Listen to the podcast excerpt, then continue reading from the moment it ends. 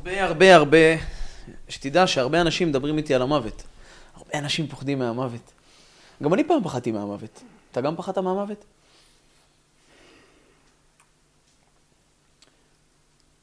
כשהתחלתי לחשוב על המוות, לפני שחשבתי על המוות, אז לא חשבתי על המוות. אז לא חשבתי אם אני מפחד או לא מפחד. כשהתחלתי לחשוב על המוות, זה לא היה ממקום ש...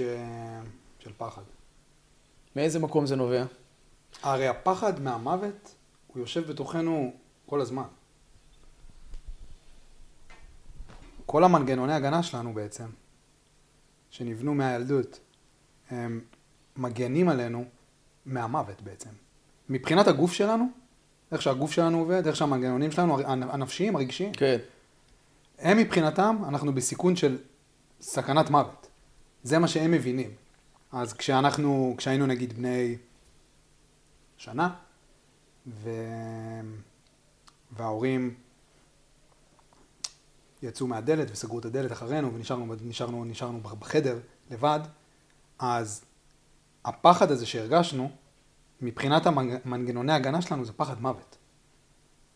מבחינתם, הם לא יודעים שאנחנו לא באמת בסכנת מוות. הם לא יודעים שאנחנו עכשיו יושבים בארסל, בבית, בחדר, וההורים שלנו פה לידינו. הם מבחינתם, הפחד הזה של הנטישה הוא פחד מוות. הם מפחדים מהמוות. אז המנגנוני ההגנה שלנו, אז כשאני חושב על המוות היום, אני חושב על זה מהמקום של ה... אין דבר שאנחנו יותר שונאים מהמנגנוני ההגנה שלנו. היום, כשאנחנו גדולים. אנחנו מבינים כמה הם מעכבים אותנו. מבחינה רגשית. כן. אבל אני היום תופס את זה שונה. כי אני מבין שהם נבנו, הם נועדו מבחינתם בשביל לשמור עלינו מהמוות. אז אפילו המנגנוני ההגנה שלנו, שהם הדבר ש, ש, שמפריע לנו, שמרחיק אותנו מקרבה. הם החוסר ביטחון שלנו, הם הפחד שלנו מנטישה, הם ההרס העצמי שלנו, המנגנונים שלנו. אבל במקור הם באו בשביל לשמור עלינו. נכון. אז אני מחבק אותם. אתה מבין? אני מחבק אותם. אני מבין שהיום אני לא צריך אותם, ואני מנסה להיכנס ביניהם, כי אני רוצה לחזור פנימה. אני רוצה לחזור אל הימים שהייתי, ב- ב- בימים שלפני המגננות. זה, זה המטרה שלי, דרך אגב. לא יודע מה המטרה שלך בחיים, המטרה שלי בחיים זה להצליח לחזור לימים שלפני המגננות, לימים שהייתי ילד קטן, לימים שיכלתי להרגיש אהבה ולא פחדתי, לימים שלפני המגננות, כדי להצליח להיות בתוך האהבה. זה המטרה כאילו. מדהים. זה המטרה, לחזור, לשבור את כל המגננות, אבל לאט לאט. כי יש סיבה למה הם שם. יש סיבה. כן. אתה מבין? אז כשאני חושב על מוות, אני חושב על המגננות. כשאני חושב, כל, כל היום אני חושב על המוות. אה, כל היום. כל היום אני חושב על המוות. פוסטים. למה, אתה, למה התחלת לחשוב על מוות? לא הבנתי. סתם, כי הרבה אנשים שואלים אותי שאלות על המוות. יש לי חרדות מהמוות, יש לי חרדות מ- מהחיים, יש לי חרדות מהפרנסה, שזה בא לידי ביטוי, אני, אני מפחד שאני לא, אתה יודע, יעזוב את העולם, אני מפחד שאני לא אהיה לא בריא, אני מפחד שאני אהיה חולה, שאני אמות. מוות זה הקלה. אחי, מוות, הקלה. מוות בעיניי... הכל נגמר. תראה, אני בן אדם מאמין. גם אתה בן אדם מאמין. כל אחד יש לו את האמונות שלו, הכל בסדר, אבל אני מאמין שמוות זה בסוף חיבור למקור הגדול שנמצא למעלה בשמיים. לבורא עולם, כי אם אנחנו פה היום, נולדנו לחיים ואנחנו נושמים, אנחנו חיים, יש בתוכנו נשמה. כולם יודעים שיש בתוכנו נשמה. הוא נפח בנו נשמת חיים, אחי. אתה מבין? זאת אומרת, מוות זה חיבור, אתה מתאחד ביחד עם בורא עולם, הגעת לאיזשהו יעד, הגעת לאיזושהי מטרה סופית, אתה חוזר למקור שממנו נוצרת. ואני תמיד אומר לאנשים שמפחדים מהמוות, אני אומר להם, מוות זה כמו מעלית, אתה נכנס לתוך מעלית, עולה למעלה, הכל בסדר. מה ההבדל אם אתה חי או אתה מת? הנשמה שלך ממשיכה לטייל ולשוטט בעולמות עליונים, הכל בסדר, הגוף זה חומר. הקליפה, אז אוקיי, אז אתה מת, אבל אתה, אתה לא באמת מת, אתה ממשיך לחיות. ואני תמיד אומר לאנשים, מה אני חושב על המוות? אני חושב שזה מתנה. זה נשמע משוגע להגיד את זה, אבל אם אני חי בעולם הזה ועושה את כל ההשתדלות שלי, אתה יודע, חי חיים טובים, משתדל לעזור לאנשים, להיות טוב יותר, להקשיב, להכיל, לפענח דברים, לעשות את נאמ... עבודתי נאמנה, לעשות את המלאכה שלי כמו שצריך. מה זה משנה אם אני חי או מת? זאת אומרת, מתי שירצו למעלה בשמיים שאני אעלה, אני אעלה. זה לא בידיים שלנו. עצם זה שאתה מוציא את זה מהקו מחשבה, אני מדבר להרבה אנשים שפוחדים מזה. תוציא את זה מהקו מחשבה. למה אתה לא דואג שאתה בחיים? למה אתה לא אומר לי, וואי, אני, אני מפחד שאני חי, מה, מה, וואי, אני חי. תהנה גם מהמוות. אתה מבין מה אני מתכוון? אני לא מוות חושב- זאת מתנה. אני לא חושב שאנשים מפחדים מהמוות כמו שהם מפחדים למות לבד. זה, זה, זה גם משהו, זה, הפחד, גם משהו. זה הפחד של האדם, למות לבד. עכשיו, הבלבול זה שכולנו נמות לבד. בסוף אתה מת לבד. הנשמה שלך מתחברת למעלה. אתה מת לבד, אז עכשיו אנשים כל החיים מתמרנים לעצמם חיים שהם בסוף שלהם לא יהיו לבד. רק, רק כי הם מפחדים למות לבד. למה כל הזמן אנשים מפחדים להיות לבד? כי זה הפחד הכי גדול. למה? שיושב מתחתיו, פחד מוות. הפחד מהמוות, אבל הוא מתבטא בעולם שלנו כפחד מלהיות לבד. כי אנחנו, כי אנחנו מפחדים שנמות לבד. למה אנשים מפחדים למות לבד? כי הם לא מבינים שאנחנו אף פעם לא לבד. אתה צריך להיות רב גדול. אני לא לבד אף פעם. הרב עמרי פלד בכבודו ובעצמו. אתה יודע, אני לא אתה לבד. לא לבד, בורא עולם לא יעזוב אותך שנייה אחת, אתה מתחבר לאור אינסוף. כל אחד במה שהוא מאמין, אבל אתה לא לבד לרגע. אני בשבילי אפילו זה מעבר לאמונה. אמונה זה הדבר הזה שאתה כאילו מאמין בו, למרות שאתה לא, למרות שאתה לא מרגיש אותו, רואה אותו, או, או נוכח איתו, נכון? מה זה אמונה? בשבילי הלבד, כשאני לבד, אני לא לבד. מה, אני זה לא בן אדם? אני עם עצמי, לא? אני לא לבד, אני עם עצמי. נכון. וזה יותר מזה, אני לא רק עם עצמי. אני מרגיש שאני עם הילד הקטן, הפנימי שבתוכי.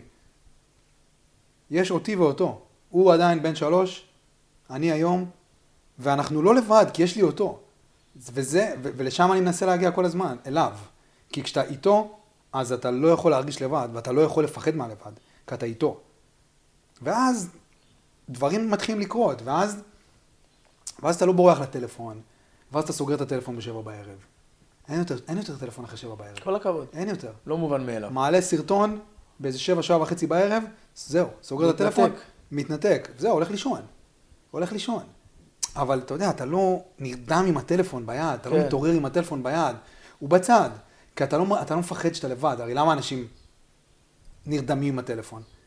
כי הם לא רוצים להיות לבד. אבל הם לא לבד אף פעם. אתה אף פעם לא לבד. אתה לא לבד אף פעם. אני דווקא אגיד לך, אני תמיד טוען שדווקא כשאתה לבד, שם אתה באמת נבנה. כי כשיש לך באמת משהו להיאחז בו, אתה לא מעריך את עצמך באמת פנימה. אתה מסתכל, טוב, יש לי משהו להיאחז בו, הנה, אני בחוף מבטחים, אני בטוח, אנשים אוהבים להרגיש בטוחים. כן. ודווקא כשאנשים שואלים, מה, מה אתה חושב על המוות? קודם כל, המוות הוא, הוא מקור טוב, אבל אם אתה מחובר לעצמך, אתה תהיה מחובר גם אליו. אתה לא תפחד מהמוות, כי אתה לא תצטרך שום דבר שיעמוד בינך לבינו. אתה תעריך, אתה תגיד תודה, ואתה תדע שאתה עושה את מלאכתך, ברוך השם, הכל בסדר. מה שצריך לקרות יקרה, אבל כמו שאמרת, אנשים פוחדים, פוחדים להיות לבד. מי שמפחד מהמוות, ובעיקר אנשים שמדברים איתך, זה אנשים שמפחדים מהגיהנום שמגיע אחרי המוות. כי הם מגיעים, הם מבינים שהם מגיעים לא מוכנים למוות. כי הם יודעים שהם לא חיים עכשיו חיים ש- ש- ש- שיקחו אותם למקום שהוא לא הגיהנום. אבל עכשיו זה בעצם הגיהנום. בדיוק. כל האיסורים, כל החרדות, כל הדיכאונות שאנשים בדיוק. חיים. זה הגיהנום האמיתי. זה הבלבול. הגיהנום כן. הוא לא אחרי המוות, הוא לפני, עכשיו. הגיהנום כאן. הגיהנום וגן עדן. אני לא יודע איך אתה תופס את זה. חד משמעית. הגיהנום הוא כאן, עכשיו, ברגע יודע. זה, כאן, אני גם בתוך פעם הראש. חייתי בגיהנום, אחי, שלא הייתה לי אמונה. שלא החזקתי בשום דבר. לא כי פחדתי מהמוות, כי לא הבנתי מה אני בכלל עושה. אנשים בכלל לא מבינים את המקום שלהם. אם אתה יודע שיש לך מלאכה לעשות, שאתה עושה דברים טובים, אתה רוצה להשפיע, רוצה להיות טוב יותר, לתת יותר, למה שתפחד מהמוות? אתה לא תפחד. אתה תעשה את מה שאתה צריך לעשות. ההפך, אתה תקבל אותו. אתה לא מפחד שאתה חי. למה שתפחד שאתה מת? הדבר היחיד שמפחיד אותי בקשר למוות זה המשפחה שלי. לא נעים לי מאימא שלי, ומאבא שלי, ומהאחיות שלי. איך הם יקבלו את זה? אני? הוא מוזמן. הוא מוזמן, כאילו. לא יודע איך להגיד לך את זה. הוא מוזמן. אני מרגיש שאני מוכן לקבל אותו. כל הכבוד. ואני יודע שבפרספקטיבה שלנו, שהיא גם עקומה בתרבות שלנו, אנחנו בטוחים שאין לנו זמן. אנחנו בטוחים שאם אנחנו בני 30, בני 40, זהו, נגמרו החיים. כאילו, זהו. עשיתם מה שעשיתם, הצלחתם, הספקתם לעשות מה שהספקתם, עשיתם את התואר שלכם, עבדתם בעבודה שלכם, יש לכם את הקריירה שלכם, אתם בני 38, וזהו, ונגמר הזמן שלכם. בינתיים, אנחנו הולכים לחיות עד גיל 120. בעזרת השם. אנשים בטוחים, אם לא, אז לא, אתה מבין? אבל אם, אם, לא, אם לא ישתבש שום דבר, עד אז, אנחנו הולכים לחיות עד גיל 120. עם ההתפתחות של הטכנולוגיה וההתפתחות של הרפואה, כן. אתה הולך לחיות עד גיל 120, לא יודע איך להגיד לך את זה. ואם אחר, אז, ואז אנשים אומרים לי, לא, לא, אבל אם מחר כאילו תעבור את הכביש וידרוס אותך אוטובוס, סבבה, אז במילא אני לא, לא, לא ירגיש כלום. אז מה זה משנה? אז כלום לא משנה במילא. אבל כל עוד לא ידרוס אותי אוטובוס מחר, אז אני יכול לחיות עד גיל 120. אבל תבין משהו יפה, שברגע שיש לך אמונה, אתה חי את החיים הטובים, אתה יודע שאם אתה הולך ברחוב, ודורס אותך אוטובוס, זה בידיים שלך? לא. שום דבר לא בידיים שלנו. כלום. כל הזמן אנשים משייכים את עצמם לתמונה, ודרך זה באות חרדות, דיכאונות, הלקאות עצמיות, פחדים מהמוות. אתה צריך, זה מה שאני עשיתי, זה מה שאני מסביר תמיד לאחרים, אני מוציא את עצמי מהתמונה. מה, אבל אתה לא מפחד מפה ולא משם, ואם יקרה משהו, ואם הבת זוג תעשה ככה, ואם ככה. אבל אני חי, אני עושה הכל לפי הסדר. אתה בעצם צופה. אני, יש לי הוראות צופה, לא? יצרן, אני עובד לפי הוראות יצרן. למה שאני אדאג ממשהו? למה שאני אפחד מהמוות? אני, אני אומר תודה על החיים, אני גם אגיד תודה על המוות באותה המידה, כי זה לא בידיים שלי. הדבר היחיד שאתה בעצם צריך להקפיד עליו זה על לעבוד לפי ההוראות יצרן. לעבוד זה לפי הדבר היחיד. אם אתה. עובד לפי ההוראות יצרן, אתה מסודר. כן, אתה מסודר, אין, אין קשיים בחיים, אחי. ואז מישהי יש שאלה הרבה אותי, ניסיונות, יש הבדל בין ניסיונות לקשיים, עוד מעט נגיע לניסיון. מישהי שאלה אותי, האמת שאלה שאני לא, לא, עדיין לא הבנתי איך לענות עליה, אני אגיד לך את האמת, אולי תעזור עם זה. אני כאילו, כשאני מקבל שאלות, אז כשאני בוחר את השאלות, אני מקבל הרבה שאלות, ומתוכם אני בוחר על מה אני רוצה לענות. נגיד איזה עשר. שאלות שאני רוצה לענות עליהן, שמעניינות אותי. כן. מישהי שאלה אותי, אתה מדבר הרבה על, ה... על המשמעת ועל המסירות ועל ההקרבה של ה... כן, של ה... של ה... לקום בבוקר, לעשות מדיטציה, לעשות מקלחת קרה, לעשות האימון שלך, לכתוב ביומן, כל בוקר מחדש, כל יום, כל יום, כל יום, כל יום, כל יום. אתה מדבר על זה כל הזמן, ומה שאני מנסה להבין זה איפה נמצאת החמלה ביום שאתה לא עושה את זה. האם שם לא מתבטאת האהבה שלך לעצמך? דווקא ביום שאתה קם ולא עושה מדיטציה, החמלה שאתה מוצא לעצמך, האם זאת לא אהבה? ואמרתי לה, האמת אני אגיד לך, שאלה שאני כרגע פתוחה, אני לא יודע. אני מבחינתי, איך שאני רואה את זה, הדרך שלך לבטא אהבה לעצמך היא בפעולות.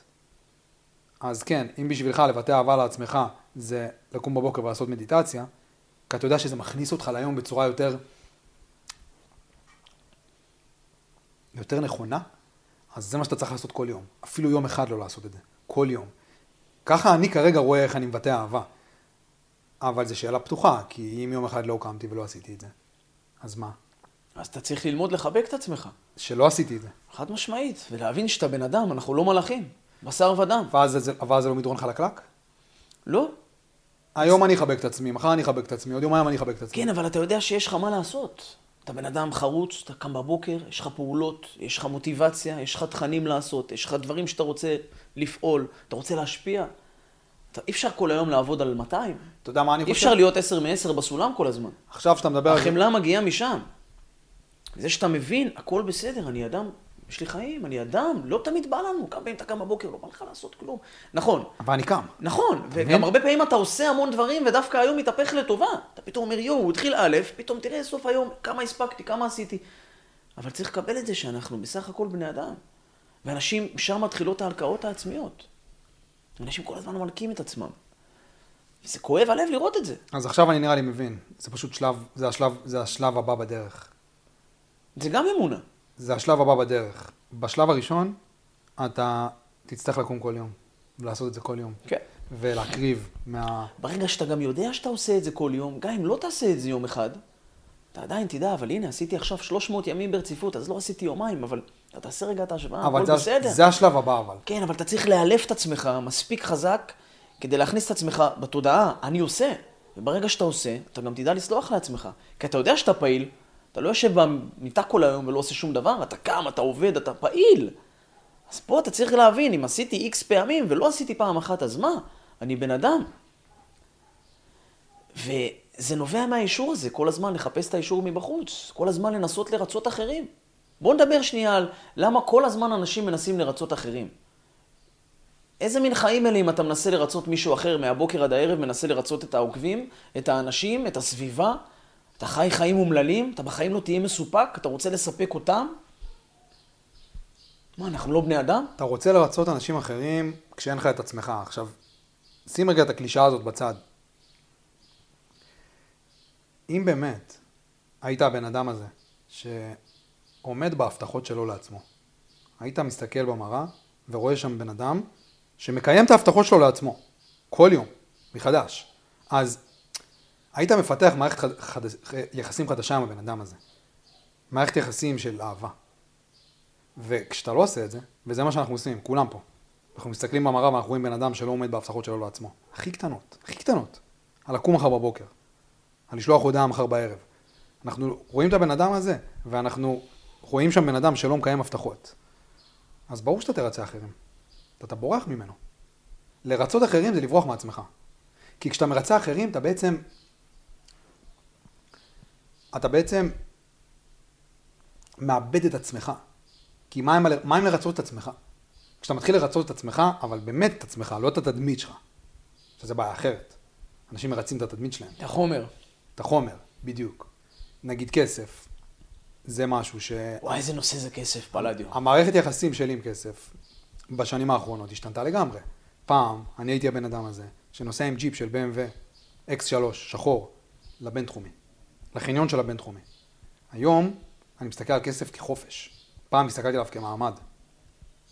אבל פעם, כשהיה לי את ה-BMW, הייתי נוסע איתה,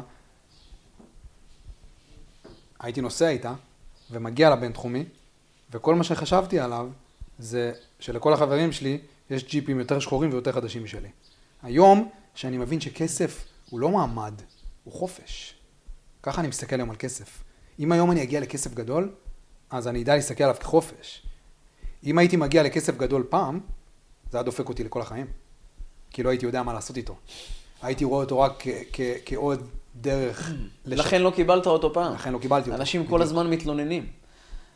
אנשים רוצים כסף, כסף, כסף. עכשיו, אני הייתי בן 25. בגלל זה הם לא מקבלים. נכון, גרתי לא, בתל אביב. הם עדיין לא יודעים מה לעשות איתו. נכון. בדיוק. נגיד, אני בן 25, גרתי בתל אביב, 27 ליתר דיוק. כל הזמן רציתי להיות מיליונר, ולהיות מיליונר. כולנו. מיליונר, מיליונר, מיליונר, מיליונר. ואתה מדומיין, כל הזמן אתה מדומיין, ואתה לא מבין גם למה אתה לא משיג אותו. ברור שהיום אני מבין למה לא השגתי אותו. ברור. אם אני הייתי מיליונר בגיל 27, הייתי ישר הולך וקונה פרארי. ישר הולך וקונה בית, ישר הולך וקונה מטוס, קונה אלף ואחד דברים חומריים כאלו ואחרים. היום אם אתה נותן לי שתי מיליון דולר, אוטומטית אני תורם חצי מהכסף, אחי. עובד על פי מה שכתוב. אבל אנשים פוחדים מהכסף, ואנשים לא יודעים איך להעריך את הכסף, ולא מבינים שמה שצריך להגיע אליהם, יגיע אליהם. עוד פעם, זה תמיד חוזר אחורה. החרדה הזאת מהעתיד שלך, זה יגרום לך למוקש. זה כתוב בתורה, אחי, חרדת אדם ייתן מוקש, mm. והבוטח בהשם יסוגב. מה זה אומר בוטח בהשם? זרוק את עצמך על בורא עולם, אחי. לא משנה מה הדרגה שלך, זרוק את עצמך עליו, הכל יהיה בסדר, תעשה את ההשתדלות. תפנה למקור החזק ביותר בעולם, תבין שזה לא בידיים שלך, לא כסף, לא מוות, לא משפחה, לא זוגיות, לא חברים. תאורטית, כלום לא בידיים שלנו, אחי. תבין שזה שעדיין כסף לא הגיע, למרות שזה הדבר שאתה הכי רוצה, טוב שהוא לא הגיע. חד משמעית. טוב שהוא לא הגיע. חד משמעית. כי אם הוא היה, הוא לא היה מגיע. אבל אם הוא היה מגיע, לא היית יודע מה לעשות איתו. בזמנו הייתי גמור. גמור. לכל החיים, לא היה לך לצאת מזה. לא היה לי איך לצאת מזה. כי ברגע שהיה לך כסף היית נדפק. לא היה לי לא לצאת מזה. ה... לא היית מוצא את, ה... את התשובות, לש... לא היית... השאלות לא היו מגיעות. לא היית יודע גם להעריך. השאלות לא היו מגיעות. נכון. אתה מבין? נכון. עכשיו, זה אותו דבר עם מערכת יחסים. אנחנו לא מוכנים, אנשים לא מוכנים, לא בשלים למערכת יחסים. אנשים כל הזמן מדברים איתי על מה. אני לא יודע על מה מדברים איתך, איתי מדברים על מערכות יחסים, כל הזמן. עכשיו, כולם חושבים שהם בשלים למערכת יחסים. כאילו עצם זה שהגענו לגיל 20, שהשתחררנו מהצבא, זה שם אותנו מוכנים למערכת יחסים. עצם נכון. זה. עכשיו, אתה בטוח שאתה, שאתה בשל למערכת, אתה בטוח שאתה בשל לקבל אהבה מבן אדם אחר? כן, כן, בדוק. אתה מצליח לקבל אהבה מהאחייניות שלך? שמע, זה המנגנון של האדם. אתה מצליח לקבל אהבה מהאחייניות שלך? שנמצאות איתך בבית? אתה מצליח לקבל אהבה מהאחים שלך? אתה מצליח לקבל אהבה מאבא ואימא? אתה מצליח לקבל אהבה מעצמך? בדיוק. אתה לא. בגלל זה אתה כל כך רוצה מערכת יחסים. וזה כמו כסף. אתה כל כך רוצה את זה ולא מקבל את זה, כי אתה עדיין לא מוכן לזה. כי אם זה יגיע, אתה תהרוס את זה. גם לא כל אחד זוכה לזה. נאמר את האמת. למערכת יחסים? גם, וגם לכסף, להצלחה, לקריירה משותפת. כולם, כולם רוצים ורוצים ורוצים. אתה יודע מה הבעיה של הדור? שהם רק רוצים, רק רוצים לקבל. רק לקבל, תן לי, תן לי, רוצים אהבה, רוצים כסף. בגלל זה הם לא מקבלים. רוצים עוד ועוד ועוד, וכל הזמן חומר, וכל הזמן דברים, וכל הזמן, אתה יודע, מתנות. ומאחורי הקלעים הם בעצם לא עושים שום דבר עם זה. אנשים לא עובדים על עצמם, אנשים לא קמים בבוקר אומרים תודה, אנשים לא מעריכים את החיים, אנשים רק מחפשים דברים להתלונן עליהם. פלא שהם לא מקבלים? כולם מתלוננים, אחי היקר, על זה שאין להם כסף. כולם. כולם, כסף, כולם. כסף, מה אני עושה עם כסף? כסף לא בידיים שלנו. כולם. חרדת אדם ייתן מוקש, והבוטח בהשם יסוגב, כסף לא שלנו. אתה יכול לייצר כסף? אני נגנב מכל המרצים, מכל האנשים, אני אלמד אתכם איך לעשות כסף. תגיד תודה שהלב שלך פועם, אתה לא יכול ללמד אף אחד לעשות כסף. אתה יכול להיות שליח של בורא עולם, ללמד אחרים לעשות כסף. אתה עצמך, תגיד תודה בכלל שאתה רואה בעיניים צבעים. אנשים מתעלפים במקלחת, אנשים הולכים ברחוב, נדרסים, נרצחים, טובעים בנהרות, נסחפים בים למערבולות. אתה יכול לייצר כסף? אתה יכול לייצר זוגיות? אתה מבין מה אני מתכוון? קבל את זה באהבה, תהיה ראוי לזה, הכל יגיע עד אליך, אבל תהיה ראוי לקבל, תעבוד על המידות, די עם הרצון הזה כל הזמן רק לקבל, לקבל, לקבל.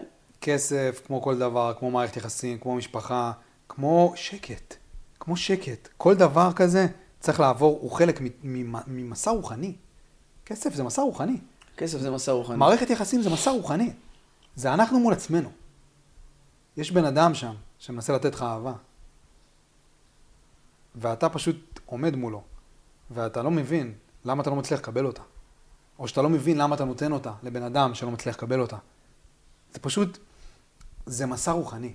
זה אלוהים שלח את הבן אדם הזה בשביל, אתה יודע, הרבה פרונות אליי כזה עם אה, לב שבור. נשבר לי הלב לפני שנה. פלט זה הכל מחוסר אמונה.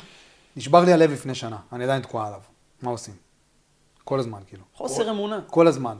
תראה, אני אגיד לך משהו מטורף, שאני אני חווה את זה על עצמי. אני הייתי חילוני גמור לפני. כל מי שמכיר, כל מי שיודע, החילוני הגמור ביותר שיש. מכל הבחינות. שיא התאוות, שיא היצרים, שטויות, מסיבות, אלכוהול, סמים, הכל מכל כל. מה שנקרא, כל משבריך וגליך עליי עברו. כל מה שיכול בן אדם לעבור, עברתי בגיל מאוד צעיר, חוויתי את זה. כל הסיבות האלה לדאגות, לקשיים, לפרנסה, לזוגיות, ללב שבור, לדיכאונות, חרדות, קשיים, אתגרים, משברים, קושיות, טענות, הכל נובע מחוסר אמונה בבורא עולם, אחי. אנשים אולי יעקמו פנים, יעקמו את האף, מה, רק הדת, רק כשאתה מאמין, אתה ספציפית מאמין. פשוט לא פירשת את זה לבורא עולם, אבל אתה יש לך אמונה. ברור. שהיא בבורא עולם, אם תרצה או לא תרצה. כי אתה מדבר ככה, זה בוער בך. מי שאין לו אמונה בבורא עולם, מי שלא קרוב למקום הזה של היהדות, לא יכול לסגור את כל החורים האלה בחיים. כי זה נותן לך שלוות נפש הבוטח. אני מדבר הרבה על אמונה. זה נותן לך בסיס לחיים טובים. אני מדבר הרבה על אמונה, ואנשים, אה, במה אתה מאמין? אני אומר לו, יש לך אמונה? רגע, במה אתה מאמין? אמונה במה? זו תמיד השאלה הבאה. אמונה במה? במה יש לך אמונה? עכשיו, יש ציניות כלפי האמונה בדת כזאת או אחרת, או אמונה בבורא עולם, או דברים כאלה. אני גם, אתה יודע, קטונתי מהדברים האלה. האמונה שלי היא באהבה. זה האמונה. בשבילי, אלוהים ואהבה זה שם נרדף. אין הבדל. כשאני אומר שאני מאמין, אני מאמין שיש אהבה, אני מאמין שיש משהו, אמרנו, דיברנו על זה, שיש משהו אי שם, מי שאוהב אותך. שמקבל אותי כמו שאני. אהבה ללא גבולות, פשוט אוהב אותי. הדבר הזה, שילד ילד נולד בגיל יומיים, יש לו רק אהבה. יש לו רק אהבה לתת. אם רק ייתנו לו אהבה, זה הדבר שהוא יקבל. זה מה שיפה בילדים כל כך. הם שם, הם רק רוצים לתת אהבה. הם עדיין לפני המגננות, הם עדיין לפני הפחד. רק רוצים לתת אהבה לאבא ואימא. זה בשבילי אלוהים. האהבה הזאת של הילדים. זה. האהבה של אימא לבן שלה, זה אלוהים. אז שואלים אותי מה אני מאמין, אני אומר אני מאמין באהבה. אתה יודע, אין לי ספר חוקים, הספר חוקים שלי זה הספר חוקים שלי. לקום בבוקר, לעשות מדיטציה, כי אני מוכיח לעצמי, אני בעצם מבטא אהבה לעצמי. אתה מניח תפילין, אתה מבטא, אתה מבטא אהבה לבורא עולם. אני קם, עושה מדיטציה, כותב ביומן, כי אני מבטא, כי זה הדרך שלי לבטא אהבה לעצמי. כי אם אני לא עושה את זה, את זה, מה אני אומר לעצמי? היום אני לא אוהב אותך. תסתדר. תסתדר היום בלי, ש... בלי אהבה. זה מה שאני אומר לעצמי, אז אני כבר לא עושה את זה. אז לא משנה אם זה שבתות, אם זה חגים, אם זה, אם זה יום שישי, אם זה, אם זה פסח, לא אכפת לי. אני קם בחמש בבוקר, ואני קם ועושה מדיטציה שעה. לא משנה. חולה, בדיכאון, בחרדה, לא אכפת לי. ואז אני חושב על השאלה שהיא שאלה אותי. אבל רגע, אם יום אחד לא עשית, מה עם החמלה? זה עדיין לא השלב. תני לי להמשיך לעבוד. תני לי להמשיך לעבוד. בוא נדבר עוד שנה, אוקיי? אני עכשיו רוצה שנה. כל יום להראות לעצמי אהבה. אחרי כן. שכל החיים, כל החיים רק ריציתי את כל האנשים סביבי, והסתכלתי על מה אין לי, במקום על מה יש לי. היה לי הכל, היה לי הכל, אבל רק הסתכלתי על מה אין לי, אז בעצם לא היה לי כלום. ואז הבנתי, וזה הרבה בעקבות השיחה איתך הראשונה, על הוקרת תודה. שם התחיל לחלחל לי העוצמה של ההוקרת תודה. מה זה הוקרת תודה? באמת אבל. זה מצב פנימי. זה מצב פנימי. זה שלמות פנימית. כן, זה לא קשור למה יש לך או מה אין לך, זה לא משנה. זה, זה לא רלוונטי. יש אנשים שיש להם הכל ולא מוכרים תודה בחיים, ורק רק מסתכלים על מה אין להם, יש להם הכל. יש אנשים שאין להם כלום וסבבה להם. כי הם יודעים להוקיר תודה. להוקיר תודה זה, בוא נגיד, זה יכולת.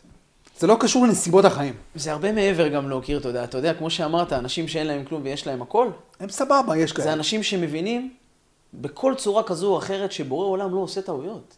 Mm. אתה יודע למה אנשים מאוכזבים מעצמם? הם לא אוהבים את הנראות שלהם, האף שלהם עקום בעיניהם, הם נמוכים מדי, הם לא יפים, הם לא מוצלחים, הם לא כך וכך וכך, העיניים לא כחולות, הרגליים לא כך, הישבן לא כך, הגוף לא כך. אתה יודע, אנשים כל הזמן מורידים את עצמם, כאילו... אבל היית הם שם. לא מבינים, אתה יכול להבין את זה, לא? הם לא מבינים שאיך שבאת לעולם, זה הדבר הטוב ביותר עבורך. אתה בחרת את זה למעלה לפני שבאת. אחרת, למה אתה רואה בן אדם על כיסא גלגלים, כולו מעוות, כמו שאנחנו מדי פעם רואים ברחוב, וזה מלידה? כי יכול להיות שבגלגול הקודם הוא היה מחטיף מכות לאשתו, מחטיף לה מכות של רצח, הוא היה מרביץ לכל השכונה. כשהוא ירד לפה לתקן, הוא ביקש מבורא עולם, תוריד אותי לפה, אני אתקן גם בלי ידיים ובלי רגליים. אז גם אם הוא רוצה להרביץ, הוא לא יכול להרביץ. אם אנשים יבינו שהמתנה היפה ביותר שלהם בחיים זה להשלים עם עצם המהות שלהם בחיים, כפי שהם נוצרו, שלוות נפש הבוטח. נכון, יש יפים יותר, יפים פחות, גבוהים יותר, גבוהים פחות, לא קל להשלים עם זה הרבה פעמים. כי אנחנו כל הזמן סביב חומר, כי לצערנו הסביבה כל הזמן משדרת חומריות, אבל מאיפה באמת נובעת התודה, כמו שאמרנו? משלמות עצמית, אני מעריך את מה שקיבלתי, גם אם אני לא בנעליים של פלוני, ופחות יפה מטוני, זה לא משנה. אתה שלם ממי שאתה. קיבלת מתנות, אתה בחור יפה, הכל אצלך במקום, היית משפר משהו, לא היית משפר, היית רוצה לשנות, לא היית רוצה לשנות. אתה מבין שעמרי פלד הגיע לפה עם אפס טעויות. אם היית צריך להיוולד אחרת, היית נולד אחרת. זה מביא את האדם לשלמות, קודם כל רוחנית. תודה על המתנות שיש לי. לא משנה מי אני, כי יש דברים הרבה יותר גרועים, ואף על פי אנשים אומרים, זה לא מעניין אותי מה אתה עושה השוואות. לפעמים ההשוואות האלה מסדרות לך את הקופסה, כי עובדה שאתה הולך ברחוב, רואה מישהו עם כיסא גלגלים, דבר ראשון שעובר לך בראש, יואו, איזה מזל, אני בריא. אז למה שלא תחזיק בזה כל הזמן? אני בריא, אחי. אתה מבין מאיפה באה התודה? כי אין לנו פרופורציות. כי אנשים לא יודעים להעריך את המתנות שהם קיבלו, וזה משגע אותי. נכון, אמרתי, זה לא קל להיות במקום של עכשיו מישהו עם חס וחלילה כל מיני תסמונות ובעיות, אבל גם הוא צריך להגיד תודה באותה המידה. הרי אתה כבר פה, אחי. אתה כבר חי. את נושמת, אנחנו בחיים, יש לנו הורים, יש לנו בית. להעריך את המתנות. אתה יודע, מת לך מישהו במשפחה, מת למישהו מישהו במשפחה, במפתיע. כולם הולכים לבית עלמין. אה, סליחה? לא, לא, אני אומר בכללי, לבן בכללי, אדם. כן. בן אדם אלמוני. מת לו מישהו במשפחה, כן. במפתיע. תאונת דרכים. כולם הולכים לבית עלמין, מקבלים טונה של פרופורציות. אין דבר שמכניס יותר פרופורציות ממוות מפתיע. מוות מפתיע. אתה יודע שמוות, דיברנו על מוות בתאונת דרכים, זה המוות הכי אכזרי שיש. אתה יודע את זה? למה יש מצב שהכל מושלם. יש מצב שאתה אחרי עבודה של עשר שנים, עבודה רוחנית של עשר שנים, והפכת את עצמך להיות בן אדם שיודע להכיר תודה. ויש לך משפחה, וכולם אוהבים, ויש אושר, שרים בבית, עושים ארוחות שישי, הכל טוב. הילדים בריאים, כולם בריאים, הכל טוב. ואז תאונת דרכים. אין דבר יותר אכזרי ממוות בתאונת דרכים. אין. זה המוות הכי אכזרי שיש. כי יכול להיות שהכל טוב, אתה מבין? ואז בבום, הכל... אבל, אנשים מגיעים לבית עלמין, מקבלים טונה של פרופורציות, טונה, כי זה מה שקורה כשמת מישהו במפתיע, לא מספיקים לצאת, עולים על האוטו, בשביל יציאה מהבית עלמין. שוכחים מהכל. מה זה שוכחים? כבר מדליקים רדיו. יכולת, אה, זה אין לנו טבוע בנו, אין השכחה זה טבוע בנו. אין לנו אין פרופורציות. לנו פרופורציות. אין לנו פרופורציות. בגלל זה אני קם כן. כל יום ועושה מדיטציה. אתה יודע על מה זה נובע? זה נובע שאסור לנו להתרגל לכלום בחיים. יש לך אוכל במקרר, אל תתרגל לזה, אחי. אתה חי, אתה נושם, אתה רואה צבעים, אל תתרגל, יש לך אישה טובה, אל תתרגל, חבר שאוהב אותך, אל תתרגל לכלום. תבין שהכל זה מתנת חינם, בורא עולם אומר לך, אם ככה אתה מסתכל על החיים, אני אאריך ימים, על, על, אני אאריך לך ימים. אני אאריך לך ימים, אתה תהיה מאושר, אתה תהיה שמח. אתה יודע, אני מדבר עם הרבה נשים בשיחות ייעוץ, ועם דברים באמת לא פשוטים. כמו שאמרת, אני מדבר עם אישה שבעלה נהרג לפני שנה בתאונת דרכים, ועוד אישה שהלך, שבעלה הלך לבית עולמו אחרי שלושה חודשים שקיבל את המחלה במפתיע. לך, לך תחזק עכשיו אישה כזאת, אתה מבין מה אני מתכוון? להסביר לה ש... זה גם מתנה. עכשיו, בן אדם ישמע, תגיד לי, מה, אתה נורמלי? שלושה ילדים בבית, האבא נלקח בתאונת דרכים, היה להם עשור של זוגיות מושלמת ועוד עשור של נשואים מושלמים. איך יכול להיות שאתה אומר מתנה? מתנה! כי כשהוא היה בחיים זה לא היה מתנה, אז גם עכשיו שהוא לא בחיים זה מתנה. זה לא בידיים שלנו. בן אדם נלקח מן העולם, זה לא בידיים שלנו, אתה לא מנהיג את העולם. אתה יכול להסביר לי למה פרה אוכלת מה שהיא אוכלת, סוס אוכל מה שהוא אוכל, פיל אוכל מה שהוא אוכל, וכל אחת מן החיות האלו, כשהן עושות את הצרכים שלהן, כל הצרכים שלהן יוצאות, יוצאים בצורות שונות? אתה יודע לענות לי על השאלה הזאת? אתה יודע לענות לי ממה עשויה אש? איך יכול להיות שאש בוערת? אתה יודע לענות לי איך לב של בן אדם פועם? איך הוא פועם? אז אנשים מחפשים להבין למה בן אדם נלקח מהעולם? אנשים מחפשים להבין למה הוא נפטר ולמה זה ככה ולמה פה. תודה. בין אם אני חי, בין אם אני מת, תודה. מייקל ג'ורדן, אבא שלו נרצח. הם היו החברים הכי טובים. הכי טובים. תחשוב החברים הכי טובים.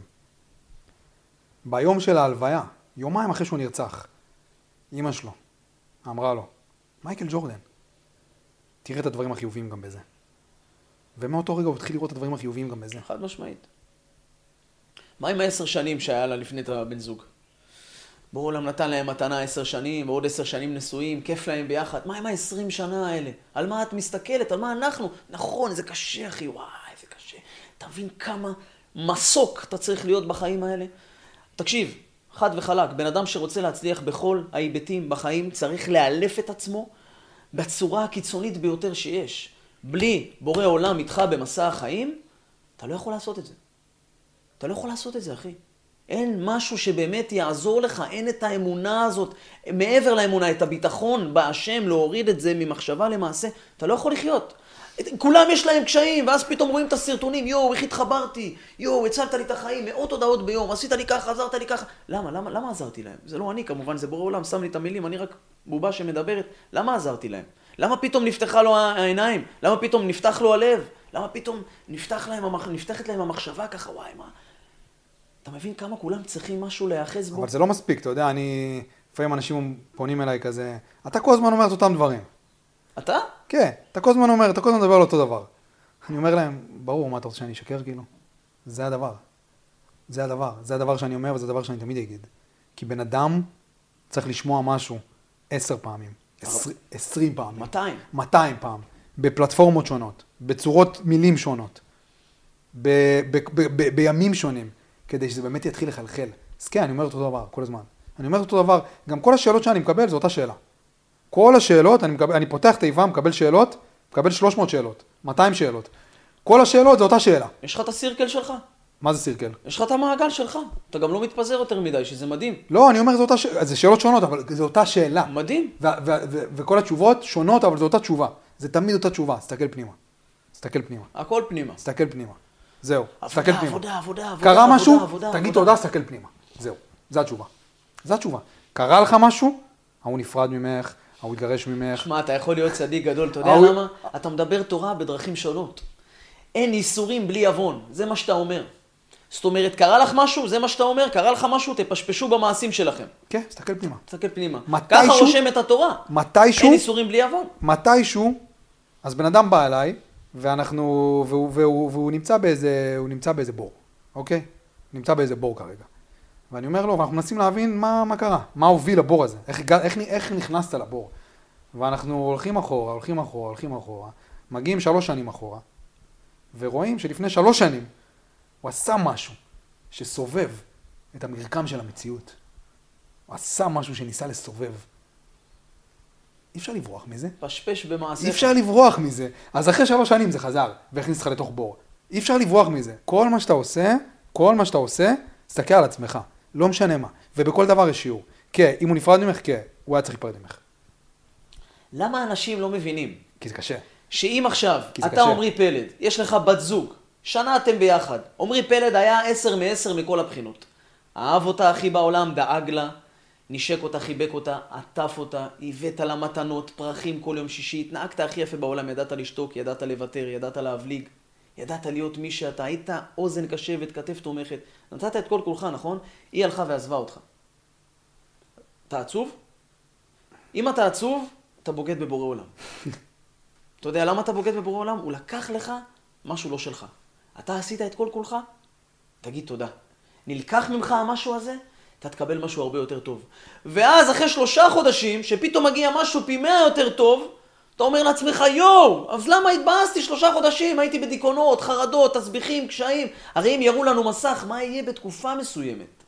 נכון שלא נהיה עצובים?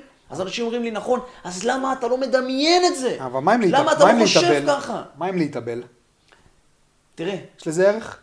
אפילו בתורה כתוב, כשאדם מתאבל בשבעה, אם יתאבל עוד יום אחד נוסף מעל השבעה, תראה כמה התורה באה ללמד אותך, תהיה שמח, סיכוי גדול שיתאבל על עוד בן אדם.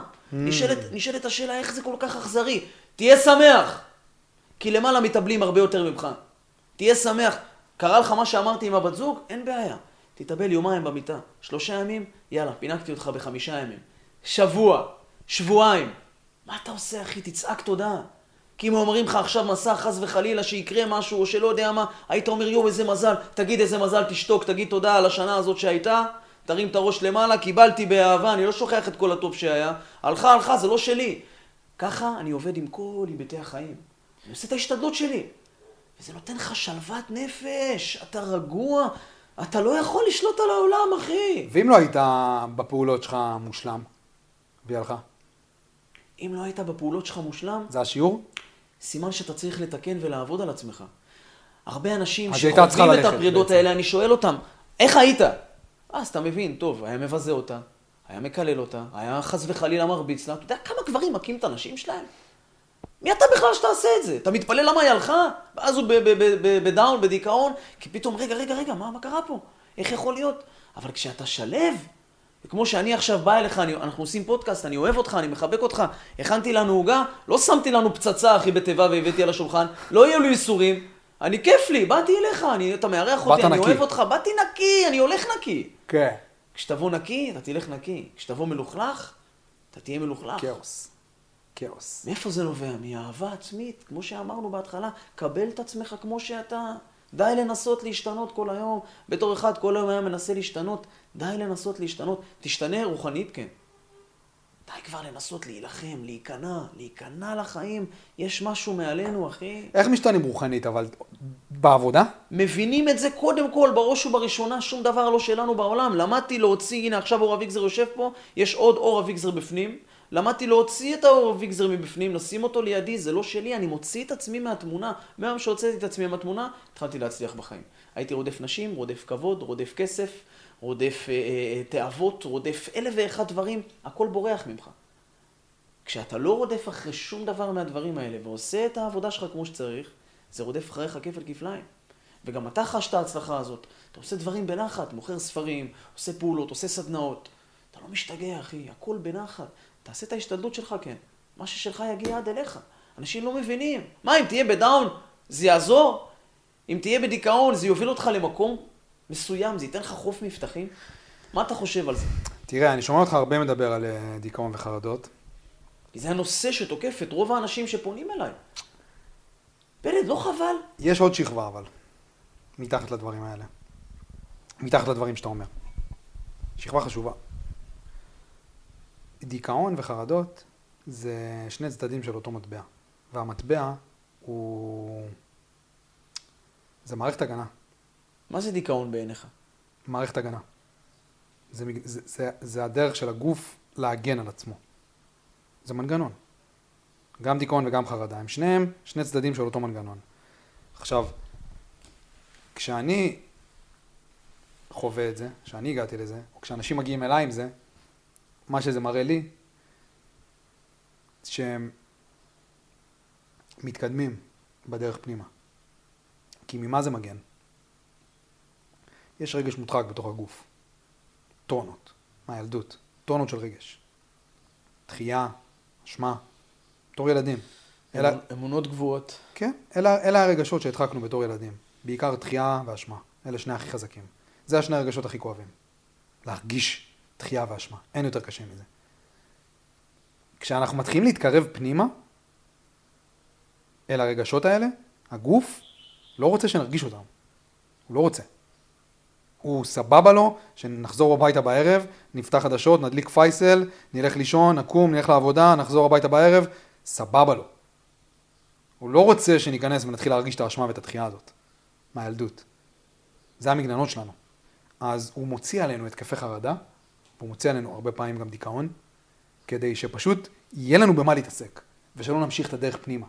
זה הדרך של הגוף להגן על עצמו מהתקרבות שלנו פנימה.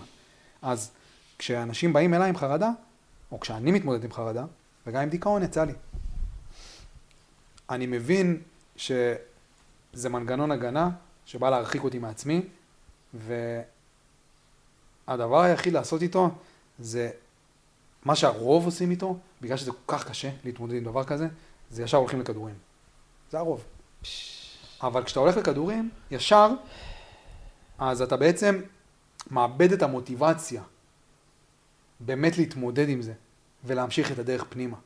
חזרה אל הילד הקטן והפנימי שנמצא בפנים. זה מה שכדורים עושים, מרחיקים אותך מהדרך הזאת. אז בעצם החרדה היא איזשהו, איזשהו מצפן אפילו. לך איתה. היא עולה, לך איתה. אל תברח ממנה. לך איתה, תעבור בתוכה. תעבור בתוך הסערה הזאת, זה סערה.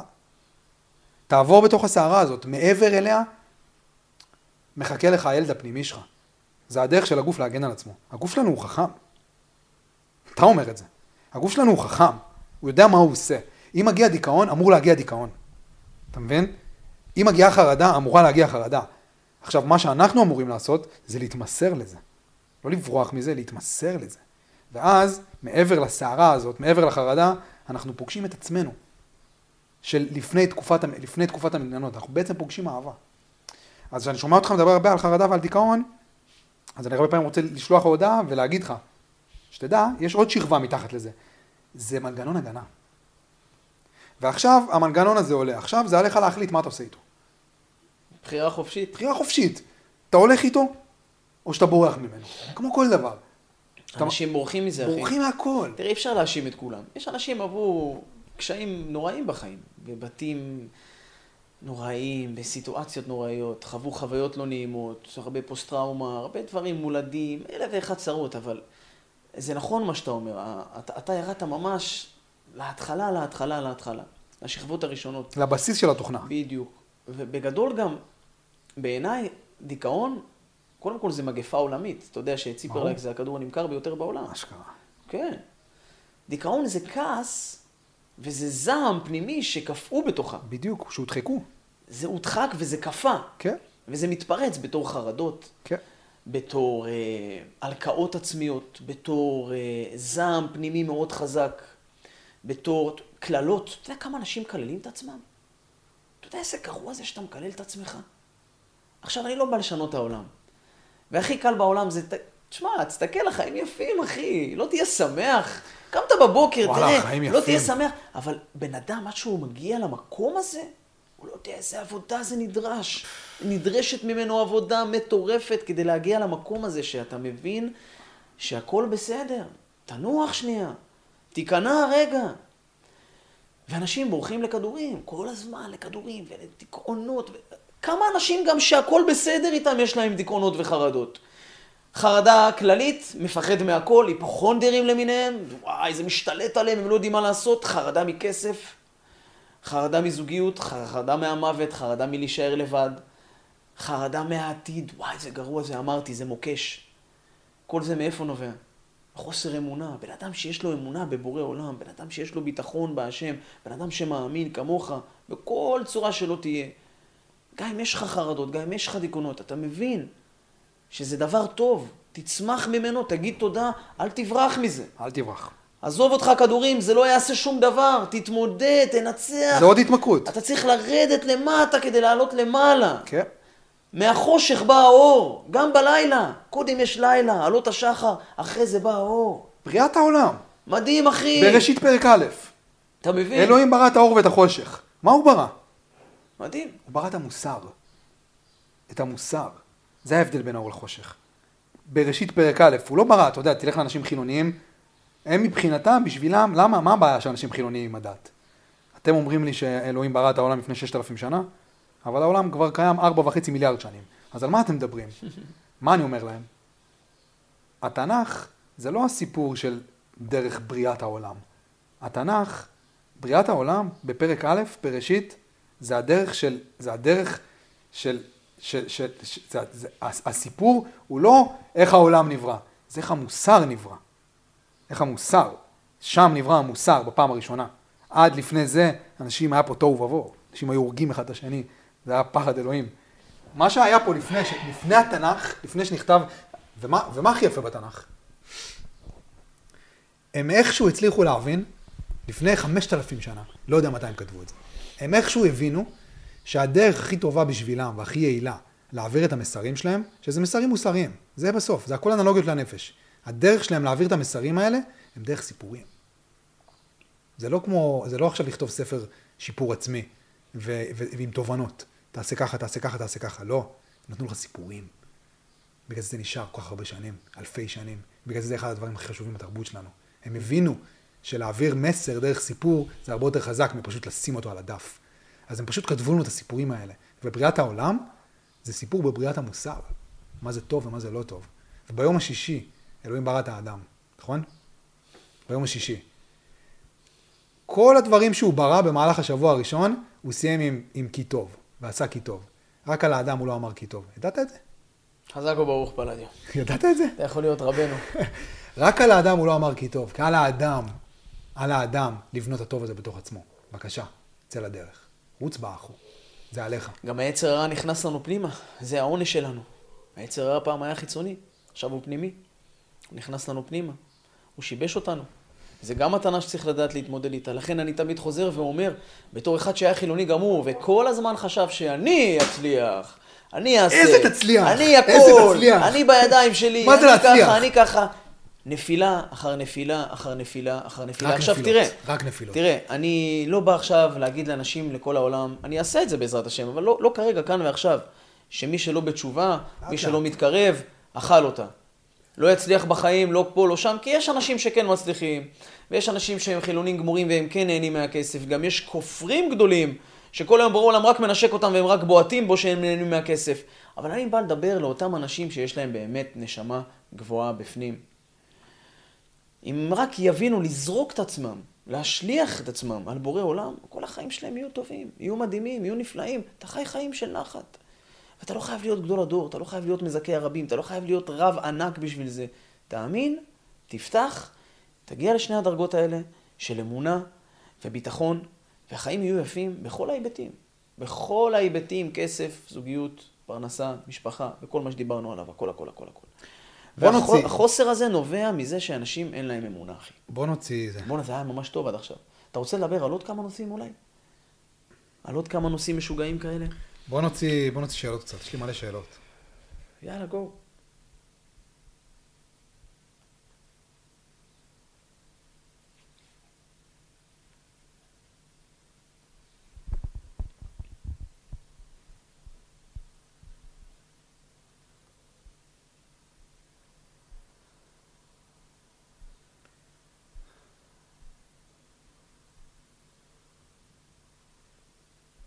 תראה, מאתמול.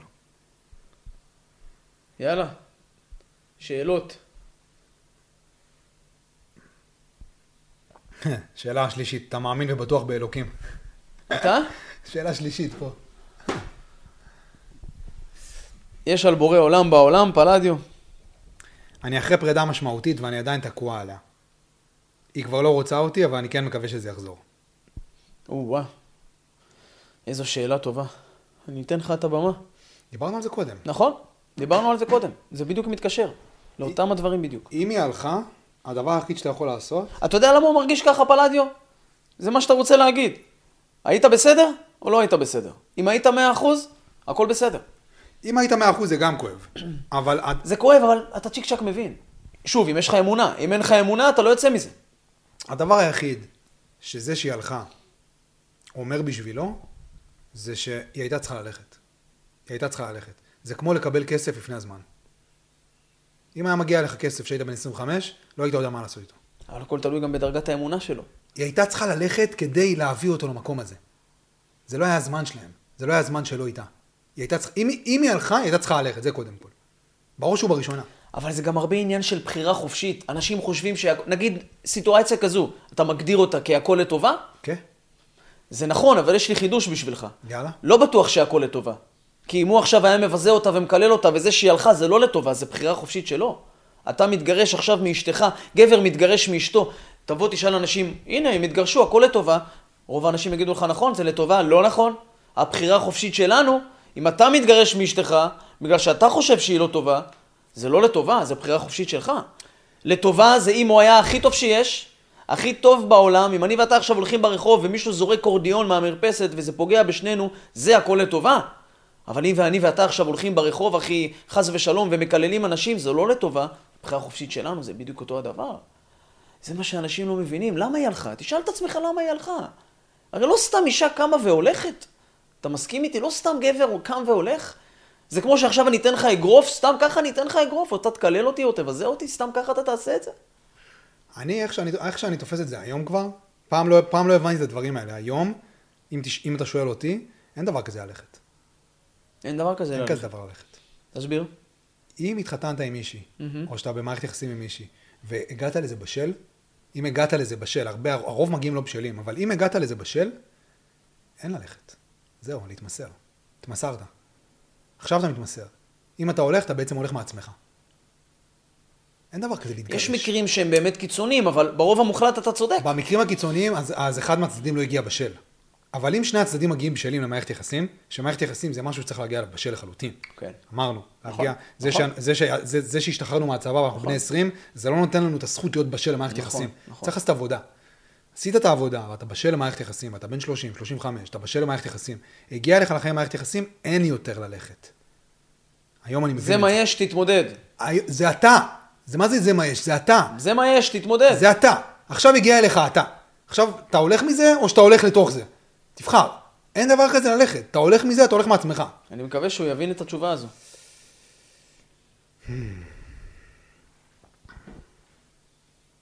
איך להתמודד עם תחושה של דחייה? אני מרגיש שאני בשיא שלי מבפנים, אבל הפידבק מבחוץ לא תואם. חד משמעית, הוא אפילו לא קרוב לשיא שלו מבפנים. וואי. הוא אפילו... לא קרוב, לא אה? קרוב, אחי. סליחה שאני אומר את זה סליחה ככה. לגמרי. ממש אנחנו לא. לא, אנחנו, אין לנו מושג. ברגע כמה... שאתה שלם מבפנים, זה לא מעניין אותך מה קורה בחוץ. בדיוק, רק מעצם השאלה אתה מבין שהבן אדם לא משלם. רק מעצם השאלה. כן, מה שאני יכול להגיד זה שזה ימשיך לחדור פנימה, ימשיך לעבוד, ימשיך לחפש את התשובות, ויש לו עוד כברת דרך ארוכה. כי מי שרוצה ישר להראות את זה מבחוץ, זה כמו, רגע, מה, מה, איך, עם איזה כלים? מה אתה רוצה להראות? ואפילו אני אומר,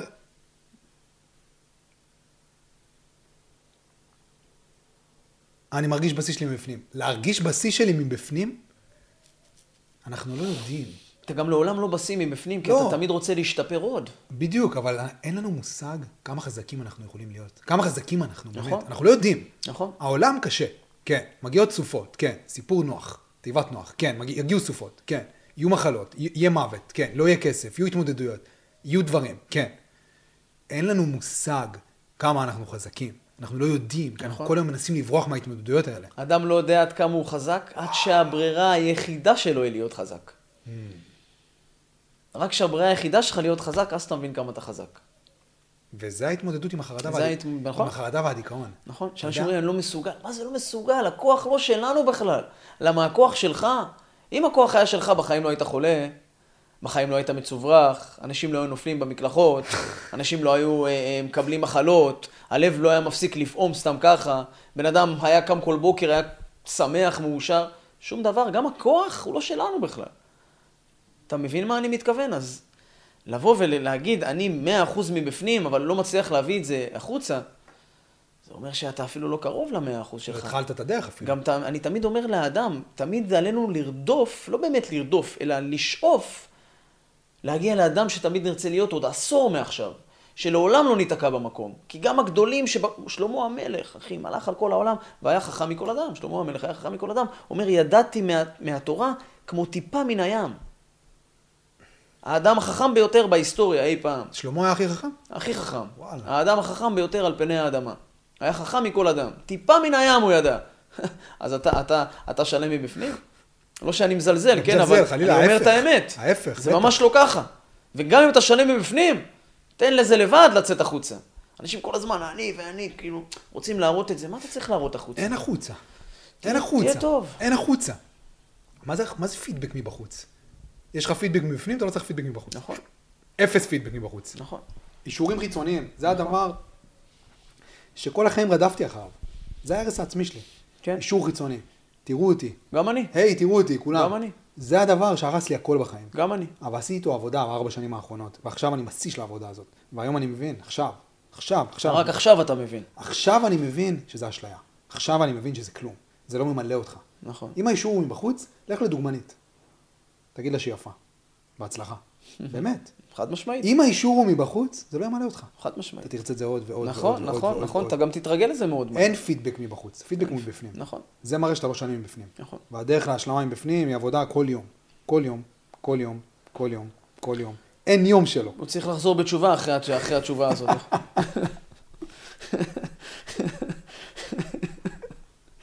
ברוך השם, אחי, שרק, שרק נוכל לעזור תמיד לאנשים. תדע לך, זה גם פוסט, הקטע הזה של הצחוקים. כן? פספוסים קצת, אחי, כל הזמן אנחנו רק רציניים. אשכרה. איזו תשובה, אם אני הייתי מקבל תשובה כזאת, המוח שלי היה מבין, אוקיי, יש פה, יש פה, יש יש פה. משהו שצריך לעשות. כן, להמשיך, להמשיך כמו עכשיו, עד עכשיו, אי אפשר. אני מבין אותו, גם אני הייתי כזה. הייתי אני, אומר. כל פעם, וואו, מה עם הפידבק? תנו לי פידבק, תנו לי ואני." פידבק. אי אפשר. חבל. מה אומר? תשמע, זה היה שיח מדהים, כן? ממש ככה.